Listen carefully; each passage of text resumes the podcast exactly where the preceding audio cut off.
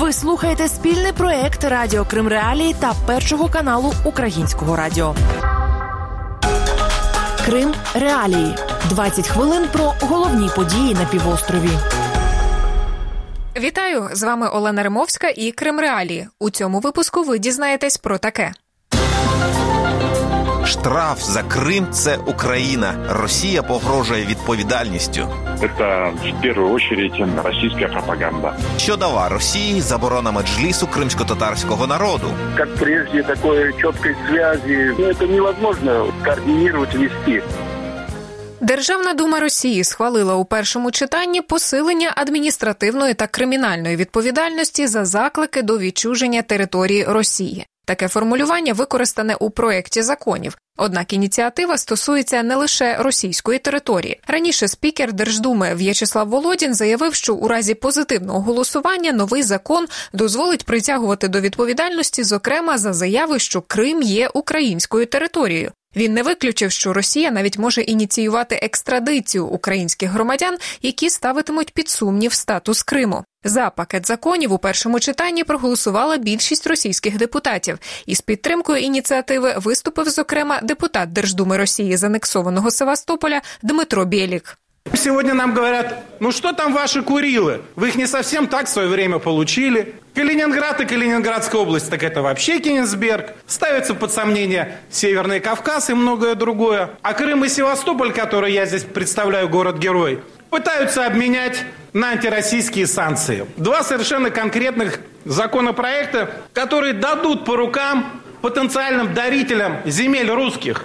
Частина кордонів Росії дійсно не визнана міжнародною спільнотою або ж визнана лише частково. Документ, який розглядають у Держдумі, є втіленням на практиці однієї зі змін до Конституції Росії, схваленої на так званому всенародному голосуванні влітку цього року. Ініціатором посилення відповідальності за зазіхання на російські кордони став один із учасників робочої групи за внесення змін до Основного закону Росії – актор Володимир Машков. Ось як він пояснював свою ініціативу у лютому. Після того, як президентський пост перейде до іншого людини, відкриється... Прекрасная формулировка. Окно возможностей. В связи с этим, мне кажется, что было бы неплохо закрепить в Конституции запрет на отчуждение территорий России. Отдавать нельзя. И даже вести переговоры по этому поводу нельзя. Железобетонно. Російським депутатам пропонують запровадити штрафи за заклики до відчуження території, найменший близько $400. У разі повторного порушення настане не лише адміністративна, але й кримінальна відповідальність, аж до ув'язнення. Марія Кравченко з інформаційно-аналітичного центру «Сова», що у Москві, не виключає, що в разі ухвалення Росія дійсно може намагатися застосувати норми цього законодавства за межами своєї території, як про це казав спікер Держдуми Володін. Это удобно делать, располагая таким законодательством, то есть возбуждать уголовные дела о сепаратизме просто не за действие, а даже за обсуждение сложившейся ситуации или идеи возврата каких-то территорий и так далее. Другое дело, что уголовные дела подобного рода уже существуют. И что? Эта экстрадиция, ее никто не осуществляет. Уголовные дела есть, экстрадиции добиться, конечно же, не удается. Но, как кажется, не будет удаваться. Кореспондент агентства «Уніан» Роман Цимбалюк живе у Москві. У розмові з Крим Реалії він зазначив, що вважає законодавчу ініціативу, що обговорюється у Держдумі, пропагандою. Все вот это законодательство, в том числе ответственность, в том числе уголовная, за так называемые призывы к нарушению территориальной целостности Российской Федерации, это все было до этого. Поэтому здесь ничего нового в законе нет. Единственное, что статьи стали жестче, но то, что это пропаганда, с этим сложно не согласиться. Если это обращение к политикам, то понятно, что это в первую очередь российская пропаганда. Не боїться погроз спікера Держдуми Росії і депутат Верховної Ради України Ахтем Чайгоз. Для меня это больше агония, демонстрация агонии. Повлияет ли это на наших граждан в Крыму? Не думаю, что это сильно изменит картину сопротивления. Другое дело, новое поле, для того, чтобы снова собирать, в кавычках, урожай преступников, так званых террористов, которые потом будут сидеть в тюрьмах, либо выплачивать большие штрафы. Мы этот путь 6 лет проходим в Крыму. Міністр закордонних справ України Дмитро Кулеба вже заявив, що ніякі зміни до російського законодавства не завадять деокупації Криму. Нині Україна працює над запуском міжнародної платформи для переговорів про відновлення суверенітету над Кримом. В ефірі «Крим Реалії». 4 роки тому, 29 вересня, Верховний суд Росії заборонив діяльність Меджлісу кримсько-татарського народу, представницького органу корінного народу Криму. Рішення Росії поширюється й на анексований український півострів. Голова Меджлісу кримсько-татарського народу Рифат Чубаров розповідає, що це означає для кримчан на практиці. Запрет Меджлиса, он сопровождается также и подкрепляется целым рядом статей в Уголовном кодексе Российской Федерации. Я не имею в виду специально принятых в связи с Меджлисом. Меджлис не просто запрещен, он отнесен к организациям, чья деятельность признается экстремистской. Соответственно, любой человек, который сейчас в оккупированном Российской Федерации Крыму, если он заявит о своей принадлежности к Меджлису крымско-татарского народа или любой человек, которого обвинят в такой принадлежности, он не только вот, теоретически, но и практически может быть осужден на достаточно ощутимые сроки заключения. Ініціатором позову до суду щодо заборони Меджлісу у 2016-му виступила тоді ще російський прокурор Криму Наталія Поклонська. Вона, зокрема, наполягала, що діяльність цього органу загрожує територіальній цілісності Росії. 4 роки по тому в інтерв'ю українському журналісту Дмитру Гордону Поклонська заявила, що не вважає Меджліс представницьким органом усіх кримських татар. Всього у Меджлісі 33 члени. Їх призначає Курултай – національне зібрання, що є найвищим повноважним органом кримсько-татарського народу.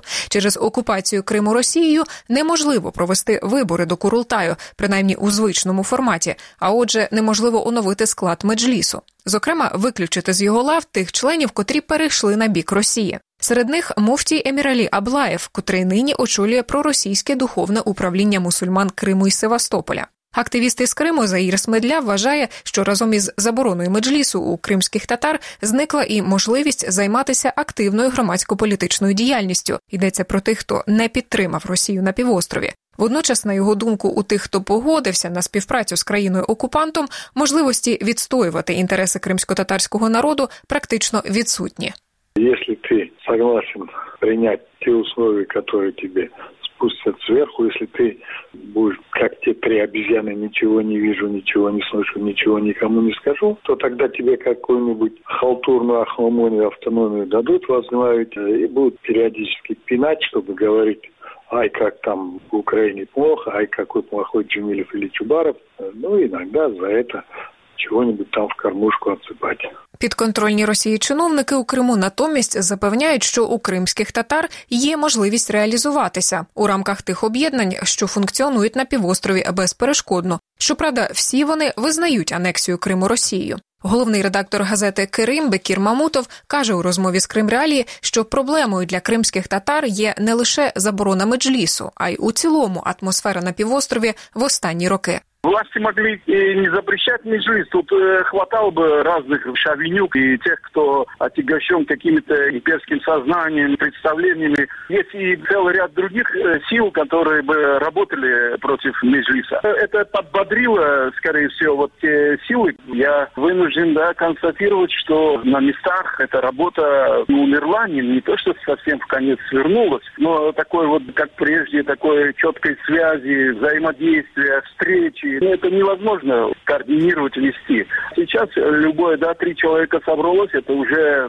вопросы там. Російський адвокат Микола Полозов, котрий відстоює інтереси Меджлісу кримсько-татарського народу у міжнародних судах, сумнівається, що Росія може переглянути свої рішення щодо заборони цієї організації. Якщо ми говоримо о якомусь юридичному розвитку, все зайшло в тупик, іменно по нежеланию російських властей находить якісь можливості для компромісу. Остаються політичні, економічні рычаги воздействия, і тут все залежить від лідерів західного світу, наскільки они готовы поддерживать авторитет такой международной инстанции, как Международный суд ООН, какими-то делами, а не только озабоченностью. Микола Полозов нагадав, що Міжнародний суд ООН ще у 2017 році вимагав від Росії скасувати рішення про заборону Меджлісу кримсько-татарського народу, однак Москва на нього поки не зважила.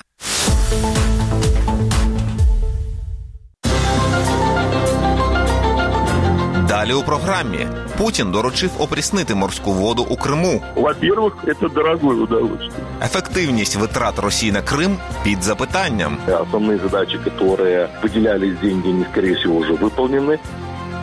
У приморському селищі Миколаївка у Сімферопольському районі може з'явитися станція з опріснення морської води. Таке доручення дав президент Росії Володимир Путін, розповів російський голова Криму Сергій Аксьонов. Таким чином, російська влада продовжує пошуки виходу з ситуації, що склалася на півострові після початку його окупації. У Крим наразі не надходить вода з Дніпра. Позиція українського керівництва – вода піде на півострів після його деокупації. А саме Дніпро покривало до 85% потреб Криму у прісній воді. Цей рік у Криму засушливий, поповнюватися водосховищем Криму немає чим.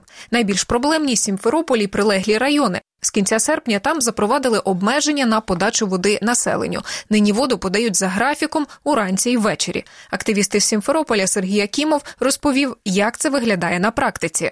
Раньше как бы не замечали, потому что отключали в основном на ночное время. Сейчас уже получается, что да, оно уже как по графику с 9 утра до 6 вечера отключают полностью практически весь город. Уже напор воды совсем не тот, что был раньше, даже когда дают уже, я имею в виду, по тому времени, по графику, которое должно быть. Но это не самое главное. Самое главное – качество воды. Качество воды очень плохое. Я вот делаю сейчас какой-то запас воды, наливаю в ванну. Сразу она там простояла вот эти 5-6 часов, сливаешь воду, уже идет осадок. Это ржавчина такая же промасленная. Российские СМИ, они все что угодно обсуждают на первых телеканалах, но только ни в коем случае о воде, о Крыме. То есть Белоруссию там обсуждают, Азербайджан сейчас начали с Арменией обсуждать, но ни в коем случае, что у нас творится на сегодняшний день катастрофа. На катастрофу в Крыму, потому что воды нет и решения проблем, насколько я понимаю, сейчас тоже нет. Ідея опріснення не нова для Криму. Впродовж останніх 6 років її періодично обговорюють у Росії на окупованому півострові. Як приклад наводять Ізраїль. Російський вчений-гідролог Юрій Медовар звертає увагу на те, що такі технології дорогі і що в Росії таких поки немає. Израиль, у него это ноу-хау, между прочим. Я так понимаю, что он не продает эти технологии. Он опресняет воду Средиземного моря до питьевой кондиции. Что такое питьевая кондиция? Значит, минерализация воды менее 1 грамма в литре. Примерно 0,6-0,7. Вот то, что мы пьем с вами, это нормальная вода для ведения здорового образа жизни. У нас таких установок нет. Во-первых, это дорогое удовольствие. Они...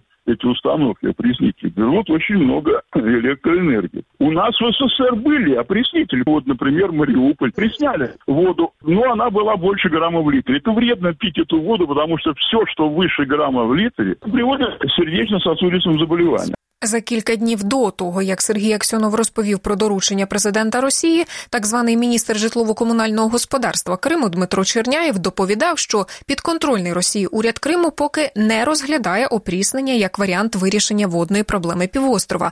Мовляв, технології дорогі, плюс це рішення на довгострокову перспективу. Що змінилося за ці кілька днів, у так званому уряді Криму не пояснили. Колишній голова Комітету Автономної Республіки Крим з водогосподарського будівництва Олександр Лієв зазначив у розмові з Крим Реалії, що вважає проблему з запасами води для населення півострова надуманою. Він запевняє, що дефіцит води з огляду на відсутність поставок ресурсу з Дніпра мала би відчувати на собі лише промисловість і сільське господарство Криму. Саме вони були залежні від таких поставок. Водночас Лієв визнає, що після припинення поставок дніпровської води у Криму загострилася потреба модернізації мереж водопостачання. В так званому уряді Криму визнають, що втрати в мережах при доправленні води до кінцевого споживача перевищують 50%. Если городу Симферополю провести модернизацию его собственных сетей, то Симферополь может сократить в 2 раза потребление воды. Идея про опреснительную станцию, она, как и многие другие идеи в Российской Федерации, возникающие во время какого-то кризиса или катаклизма. На самом деле, каждые где-то приблизительно 10 лет в Крыму проходит засуха. Вот такая, как была в этом году. В принципе, еще в феврале мы понимали, что в Крыму будет проблема с питьевой водой. В прессе появляется информация о недостатке воды. То есть, соответственно, появляется спрос на информацию в прессе по поводу решений этой проблемы, и возникают решения. Тим часом цього тижня до Криму з Росії прибув літак, яким намагатимуться збільшити кількість опадів на півострові. Раніше в так званому уряді Криму повідомили, що готові витратити на це понад $300 тисяч.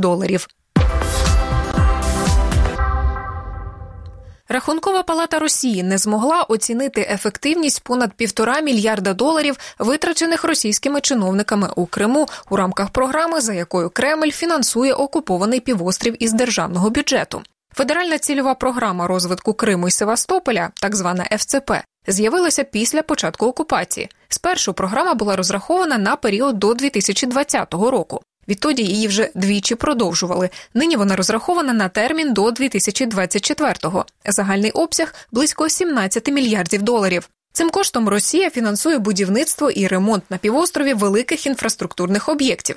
Наприклад, мосту через Керченську протоку, який Україна вважає незаконним, або траси Таврида. Водночас економіст із Криму Олександр Басов звертає увагу на те, що це не єдине призначення цієї програми. Если вернуться к тем декларируемым целям, которые данная госпрограмма преследует, то там одним из первых пунктов это развитие предпринимательской инициативы. Но мы видим вот особенно в последнее время, какие опять принимаются меры в отношении бизнеса, то есть опять уже встречается регуляторная политика, проводятся дополнительные рейды и по торговым сетям, и по мини-отелям, которые у нас становятся с каждым днем все меньше. Данные статистики крымской, мы можем проследить, у нас, к сожалению, отрицательная динамика по числу создаваемых бизнесов и также негативная динамика по количеству закрывающихся бизнесов.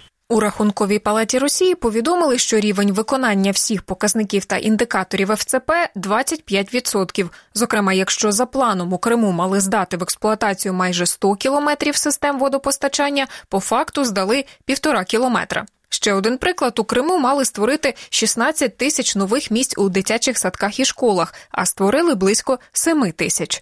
При цьому кримський економіст Олександр Басов звертає увагу на те, що плани, які прописувалися у 2014-му, базувалися на даних щодо кількості населення на той момент. За 6 років ці показники суттєво змінилися. Сама эта госпрограмма рассчитывалась из того числа, которое подается статистикой официально, это в районе 2 миллионов. Но мы с вами знаем и видим, что эта цифра давным-давно уже превышена, и по разным оценкам в Крыму уже проживает от 3 до 4 миллионов человек, то есть уже практически на каждого крымчанина уже там около одного въехавшего приходится. И это очень наглядно, опять же, можно продемонстрировать по таким показателям, например, как по росту очередей в детские сады, по тому факту, что у нас во многих школах появились вторые смены, то, что раньше считалось у нас достаточно редким явлением. Минулого року у так званому уряді Криму повідомили, що близько 40 об'єктів російської ФЦП доведеться перепроектувати, за офіційною версією через недобросовісних підрядників. Сплачені за проекти кошти планували повертати через суди, однак чи вдалося це, поки невідомо. Цього тижня в так званому уряді Криму повідомили, що відновити будівництво на цих об'єктах планують улітку наступного року. Український економіст Тарас Загородній вважає, що виконання російської програми фінансування Криму залежить від кількох чинників. В первую очередь от санкций, которые давят на Российскую Федерацию, состояние ее экономики и аппетитов российских чиновников. Поэтому как раз тот показатель, что нет четких критериев, которые могли бы дать оценку этой федеральной программе, говорит о том, что либо она не выполнена, либо она выполнена либо очень плохо, либо слишком много украли. В данном случае все зависит только от возможности российского бюджета и дальше поддерживать эти коррупционные схемы. Посмотрим, насколько будет реально для России дальше поддерживать в таком же объеме финансирование этих федеральных программ. Тарас Загородній сумнівається в тому, що Росія намагатиметься реалізувати і проконтролювати реалізацію всіх об'єктів із програми. Основные средства, которые выделялись, они инвестировались в первую очередь в инфраструктуру, которая должна была служить не гражданскому населению, в первую очередь в качестве военной инфраструктуры. Та самая трасса Таврида, главная ее задача же не для того, чтобы людям лучше жилось, там, да, а для того, чтобы с Крымского моста легче было перебрасывать из материковой России военную технику. Поэтому основные задачи, которые выделялись деньги, они, скорее всего, уже выполнены. Тим часом у вересні російський голова Криму Сергій Аксьонов пригрозив звільненням тим кримським чиновникам, які не нададуть вчасно графіки будівництв за російський кошт. І це все на сьогодні. З вами була Олена Ремовська і вся команда Крим Реалії. Зустрінемося наступного тижня. Крим Реалії. 20 хвилин про головні події на півострові.